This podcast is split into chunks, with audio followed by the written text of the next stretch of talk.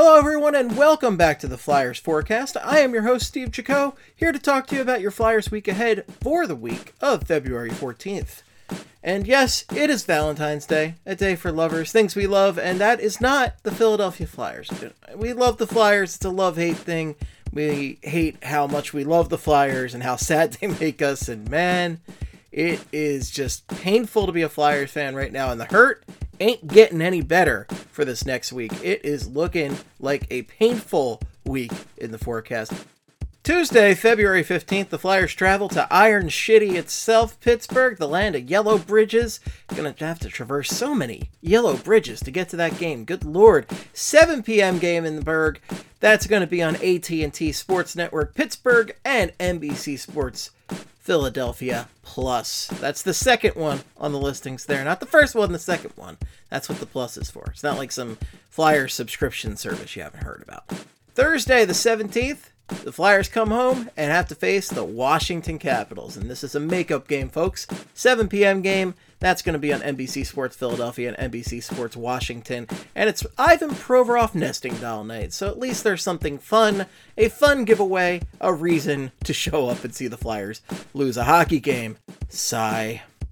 As for your Philadelphia Flyers, they are currently 15, 24, and 8, 38 points. That's good for 8th in the Metro, which is dead last. Yes, they are now behind the Devils because they couldn't muster a single point against the Detroit Red Wings last week. A very mediocre hockey team. You think they would have been able to muster a point, but you know, this is the Flyers we're talking about in the year 2022.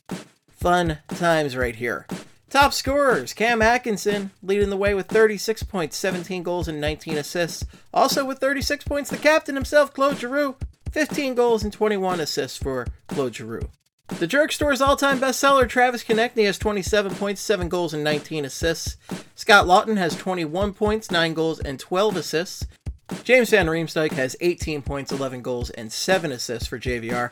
And also with 18 points, oh god, not the Farabees, 18 points, as I said, 11 goals, and 7 assists for Joel Farabee. Projected Flyers lines Oskar Lindblom, Oski Boy, Claude Giroux, and Cam Atkinson on the top line. JVR, Scott Laughton, and Travis Konecny on the second line, and that's where the NHL talent ends. Oh, yay, yay, yay. Max Willman, Morgan Frost, and Gerald Mayhew on the third line. That's the projection here. Cap Friendly didn't quite have that, but Frost just got called up today, so who knows? And then Isaac Ratcliffe, Connor Bunnaman, and Zack MacEwen on the fourth line. The Flyers defense projects out to Ivan Provorov and Justin Braun on the top pairing, Travis Sanheim and Nick Seeler on the second pairing, Keith Yandle and Kevin Connauton on the third pairing. That is that is dandy, let me tell you.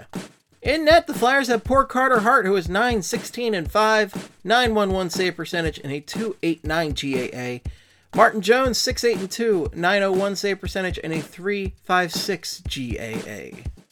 As far as injuries go, stop me if you've heard this one. The Flyers have a bunch. Wade Allison, knee injury. Patrick Brown, knee injury. Sean Couturier, out for the rest of the season. Had back surgery, out for the rest of the season. It is the best thing for Sean Couturier and for the Flyers to think about his long term health and solve this issue now. And hopefully he comes back strong next year. This season is not going anywhere. Going nowhere. Ryan Ellis, mysterious lower body injury. Shelve him for the rest of the year. Joel Farabee, upper body injury. Kevin Hayes, upper body injury. Another guy who you should probably just put on the shelf for the rest of the year. Tanner Laczynski, hip injury. He might be back soon, actually. He might be back next week. So I would love to see Tanner up there in the bottom six, get some NHL time. That would be just wonderful.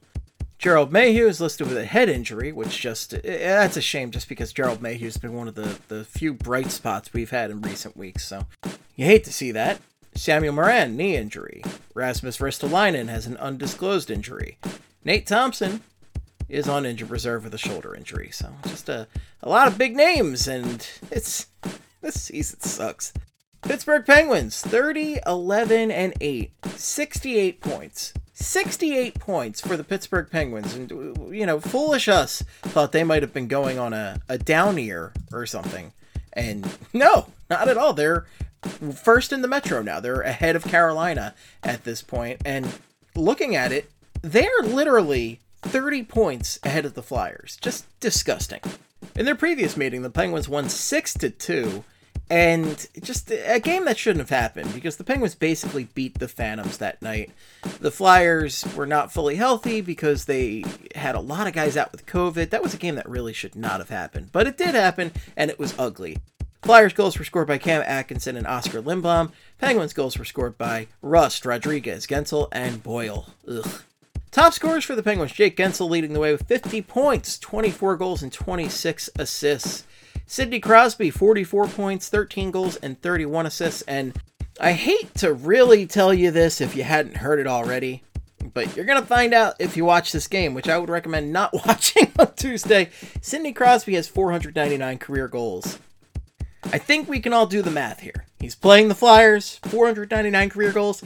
I would probably wager my entire house, whatever assets I have, that Sidney Crosby is going to get this goal against the Flyers in this game, the 500th goal of his career, because he, it, you know, as far as I'm concerned, he might as well have scored 400 of those goals against the Flyers because he just annihilates the Flyers. He has been a pox upon our hockey loving houses, and I.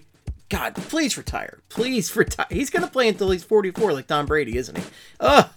I'm so distressed. George is upset. Chris Letang, Christopher Letang, as Pierre liked to call him, 43 points, 5 goals, and 38 assists. Bryan Rust, 37 points, 17 goals, and 20 assists. And Evan Rodrigues, 33 points, 15 goals, and 18 assists. Evan Rodrigues has 15 goals. This is the world we are in. Projected Penguins lines Jake Guentzel, Sidney Crosby, and Bryan Rust on the top line. Brock McGinn, Evgeny Malkin, and Kasperi Kapanen on the second line.